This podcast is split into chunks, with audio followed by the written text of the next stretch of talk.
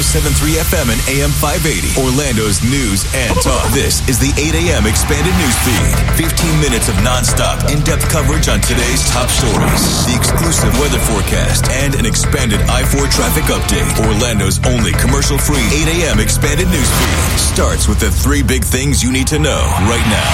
Three. All right, let's do this on a Wednesday morning. Get in on the WDBO payroll payout. Just tap the payroll payout button in the WDBO app and enter the word bling.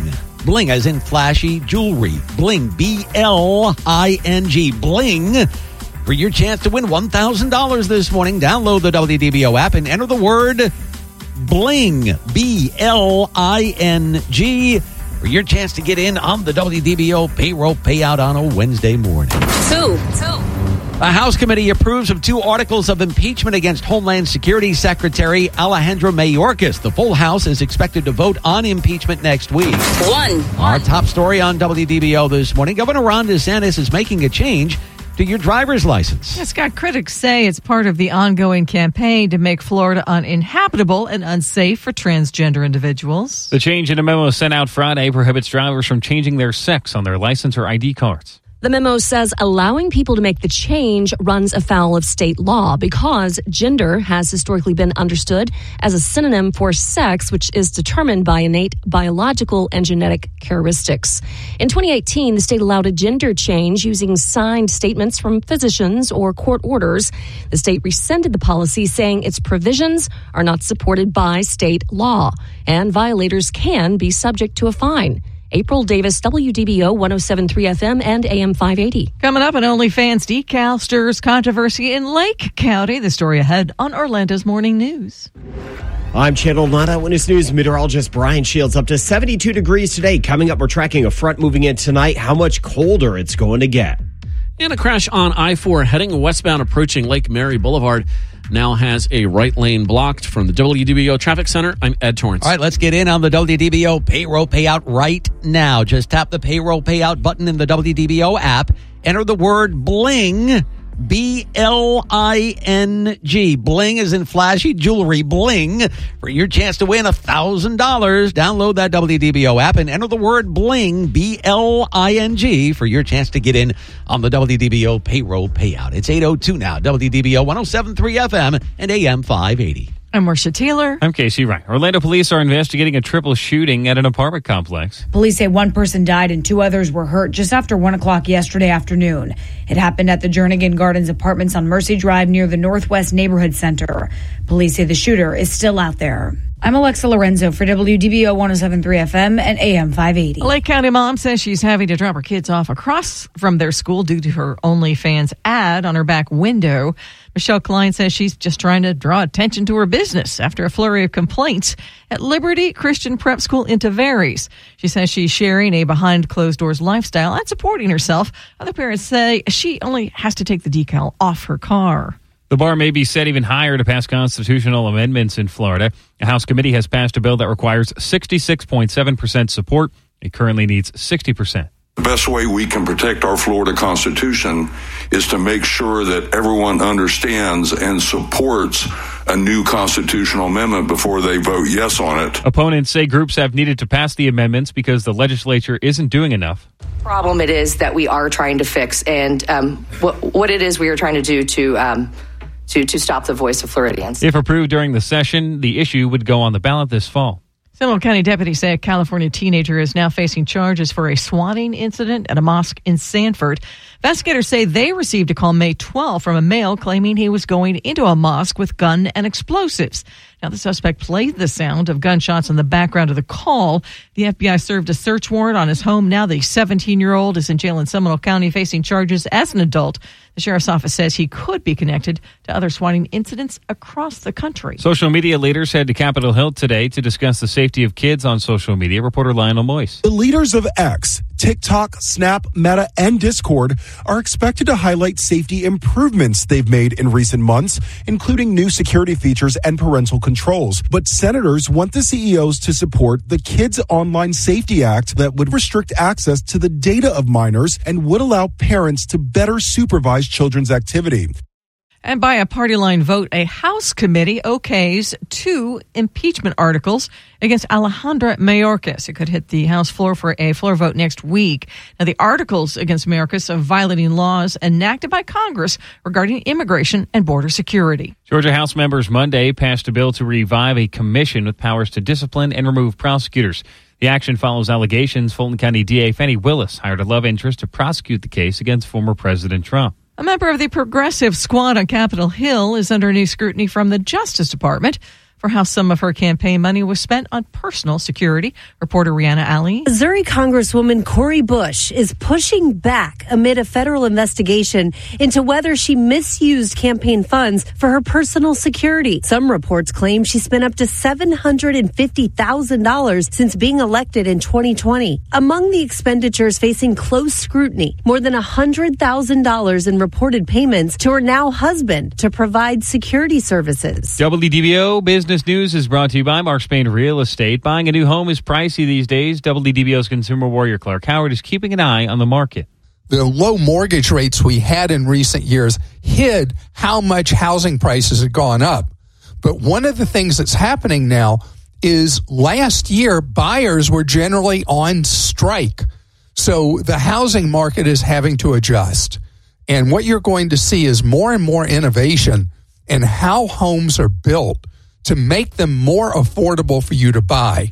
So I believe that over the next few years, housing is going to stop being the backbreaking burden, particularly for first time home buyers, that it is now. 24 is still going to be tough.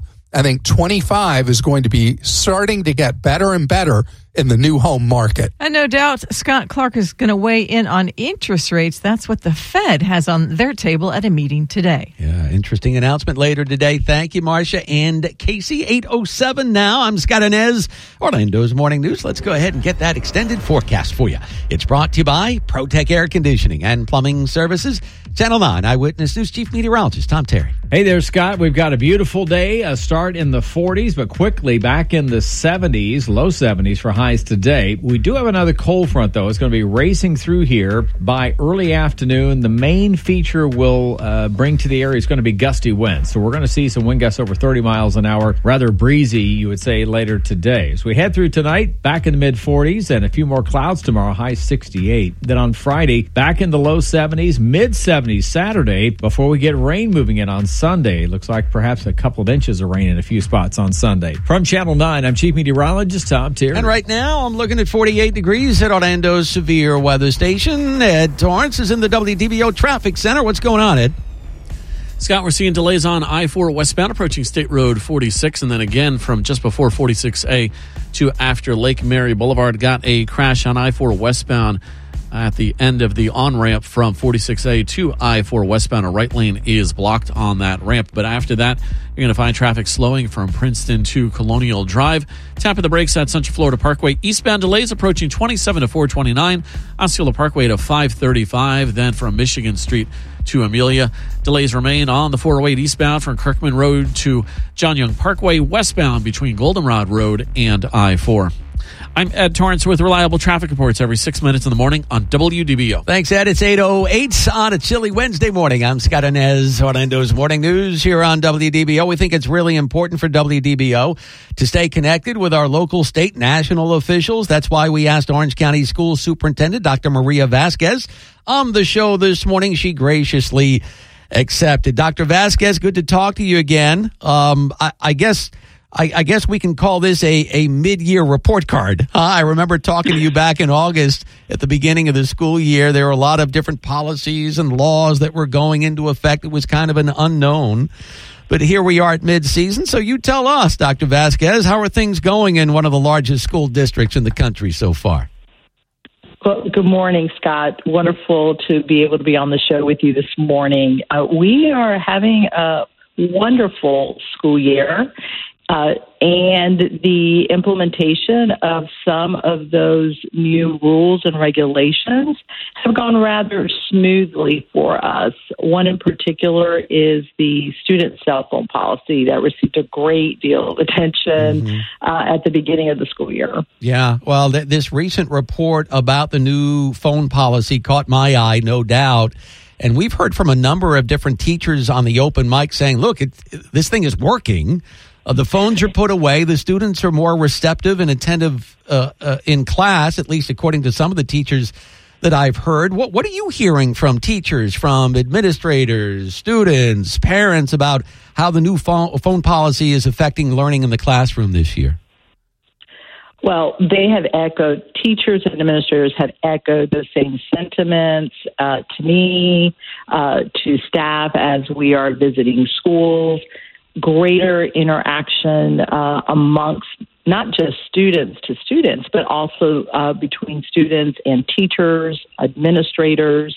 Uh, we knew it was going to be difficult at first for our students to adapt to the new policy, which does not allow the use of cell phones from bell to bell, mm-hmm. except for educational purposes. Um, but each of the schools has done a phenomenal job in, uh, first of all, transitioning to the new policy, uh, as well as providing information to both our parents and our students what to do if they do need to get a hold of uh, their child or the parent during the school day. Um, as we talk to students, of course, some of them believe that the policy is too strict, but they all have acknowledged, those that have spoken to us, that during the school day in classrooms, um, there is much uh, more interaction, attentiveness, and fewer distractions. Mm. Uh, our parents have also um, expressed a, a concern around the use of the cell phone in the event there is um, a lockdown, some mm-hmm. type of emergency. And so our staff is looking at how we may be able to address that parental concern um, as we make adjustments to the policy for the upcoming school year. You know, Dr. Vazquez, some of the teachers we've heard from say that, you know, in the classroom, the pressure is now off of that. Well, there's always pressure, but some of the pressure is off of them, that the kids can be kids. They can be attentive. They're inquisitive. They can take part in the discussions. It is a new policy, but there is, is there any, I don't know, official data, right? Is there any official data to kind of back up what we're hearing from you and from teachers and administrators as far as this new phone policy is concerned yet?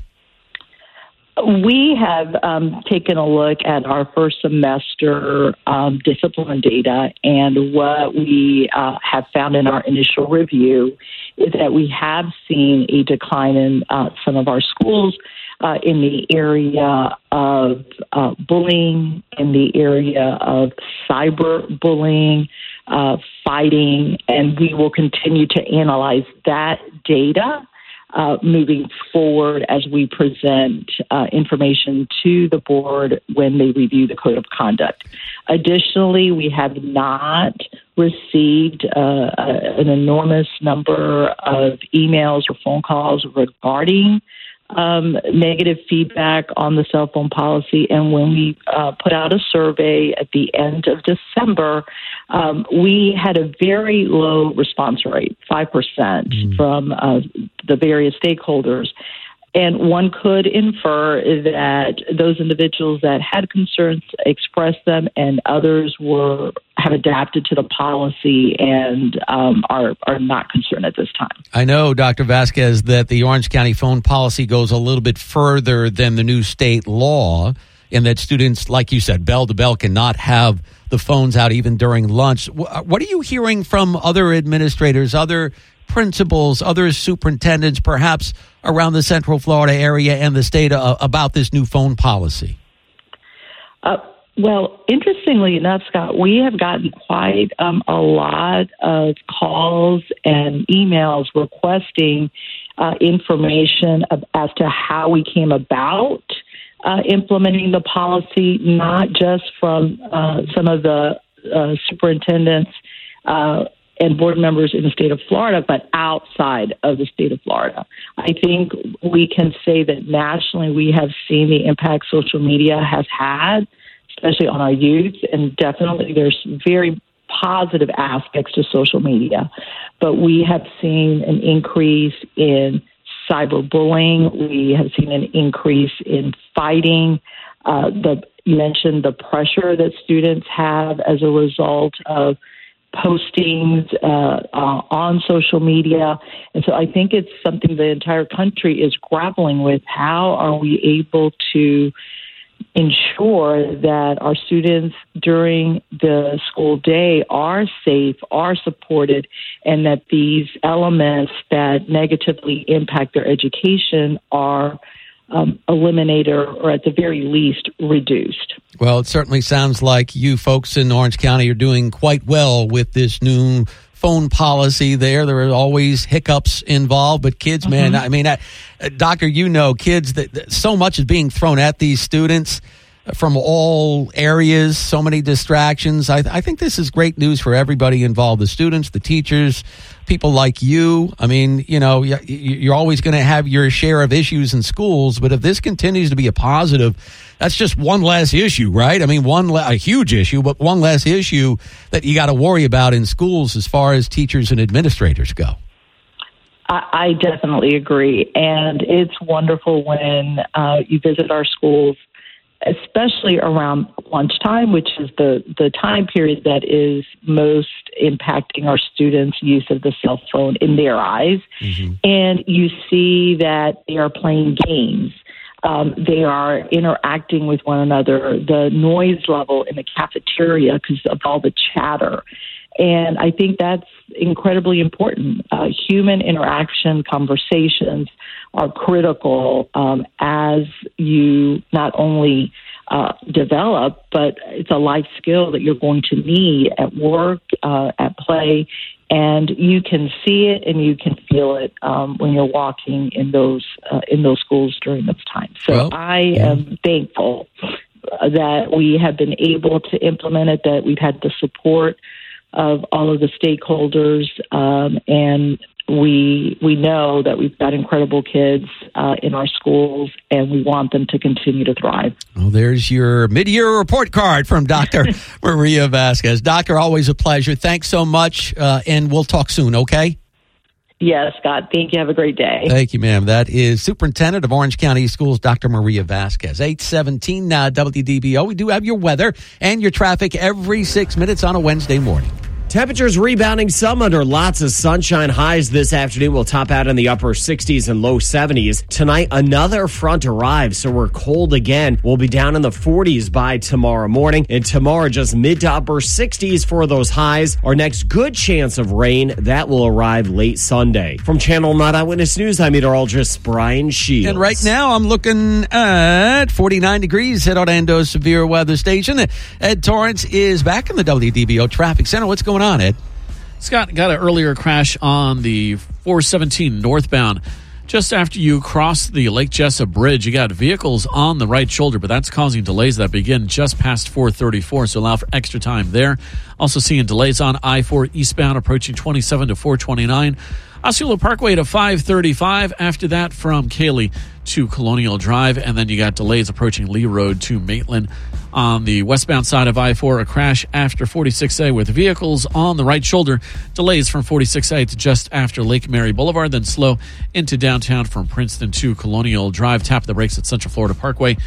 And got a crash on the Turnpike southbound after Hancock Road, right around mile marker 277 Right now, only one lane is getting by. Looks like they they actually have a part of a right lane blocked as well as a left lane. They're getting through the middle there. Delays begin approaching Hancock Road. I'm Ed Torrance with reliable traffic reports every six minutes in the morning on WDBO.